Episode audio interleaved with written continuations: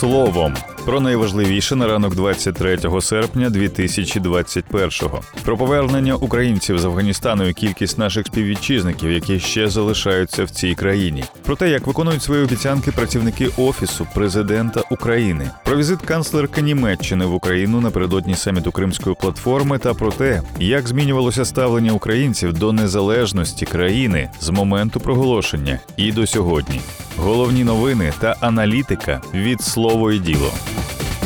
У неділю вранці у Києві приземлився літак із евакуйованими з Афганістану, на борту якого на батьківщину повернувся 31 українець. Про таке повідомив президент України Володимир Зеленський у Твіттер. Україна продовжує повертати своїх громадян з Афганістану, де згострилася ситуація з безпекою. Повідомив Зеленський. Прес-служба офісу президента повідомила, що повернулися 12 українських військових, а ще були врятовані іноземні журналісти і громадські діячі, які попросили про допомогу. Міністр закордонних справ України Дмитро Кулеба написав на своїй сторінці в Фейсбук, що українським бортом були евакуйовані журналісти Wall Street Journal та Радіо Свобода. Прямо зараз ми продовжуємо працювати над наступним рейсом із Кабулу. Повідомив очільник МЗС. Глава офісу президента України Андрій Єрмак під час брифінгу в аеропорту Бориспіль сказав журналістам, що у нас в Афганістані залишається ще понад 100 українців, і найближчими днями буде продовжена операція щодо евакуації. Цитує Єрмак. Єрмака Укрінформ.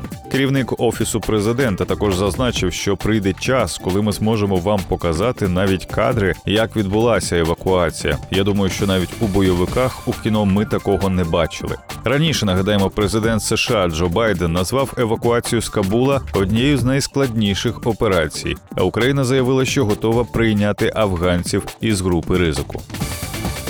За два роки і три місяці роботи керівники офісу президента України виконали 74 зобов'язання, провалили 41. У процесі реалізації залишається 81 обіцянка. З 20 липня до 20 серпня керівники офісу президента дали 9 нових обіцянок і виконали ще дві. Заступник керівника ОПУ Ігор Жовква виконав обіцянку про те, що найближчим часом буде розроблено стратегію зовнішньополітичної діяльності України. Документ був затверджений на засіданні Ради нацбезпеки і оборони 30 липня. У документі 254 пункти. Він визначає шість пріоритетних напрямків зовнішньої політики: забезпечення суверенітету і територіальної цілісності України, протидія російській агресії, курс на членство в ЄС і НАТО, просування українського експорту і залучення інвестицій, захист прав та інтересів українців за кордоном, просування позитивного іміджу України у світі.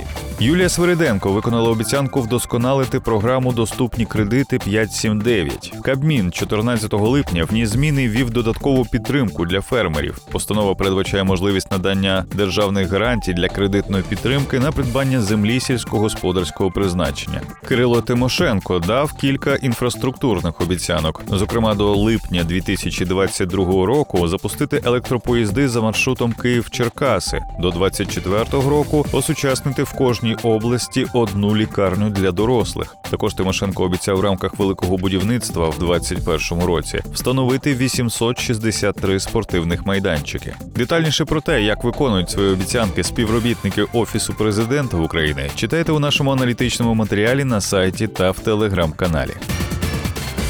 22 серпня відбулася зустріч президента України Володимира Зеленського і канцлерки ФРН Ангели Меркель. Голова держави повідомив, що обговорював з німецьким канцлером питання енергетичної безпеки і російський проєкт Північний потік. 2 за словами Меркель, Берлін серйозно ставиться до побоювань України щодо газопроводу. Вона вважає, що транзит газу через нашу країну має тривати після 2024 року. Німеччина вітатиме переговори з даного питання і підтримає їх їх.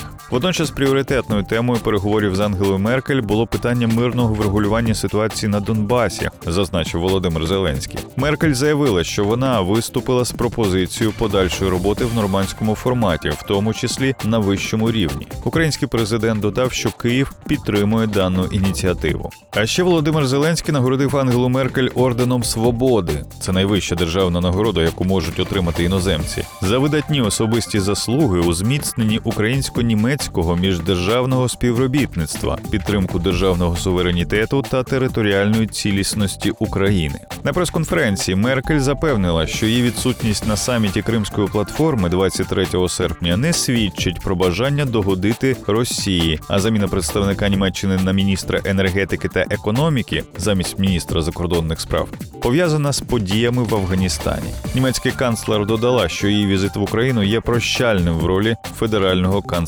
Німеччини. Всеукраїнський референдум щодо незалежності України відбувся 30 років тому. На ньому український народ майже одноголосно підтримав проголошення незалежної держави. При цьому з роками ставлення українців до незалежності переважно змінювалося у позитивний бік. Зокрема, підтримка помітно зросла після 2013 року та у 2021. На питання, якби референдум відбувся зараз, як би ви на ньому проголосували, у 1991 році за проголосувало б 63,9% українців, водночас проти 8,5%. У 2001 році, за даними центру Разумкова, прихильність знизилася до 51,3%. Однак проти було б 29,2%, і наступні два роки прихильність також падала. Подібне опитування 2010 року показало підтримку на рівні майже 59%.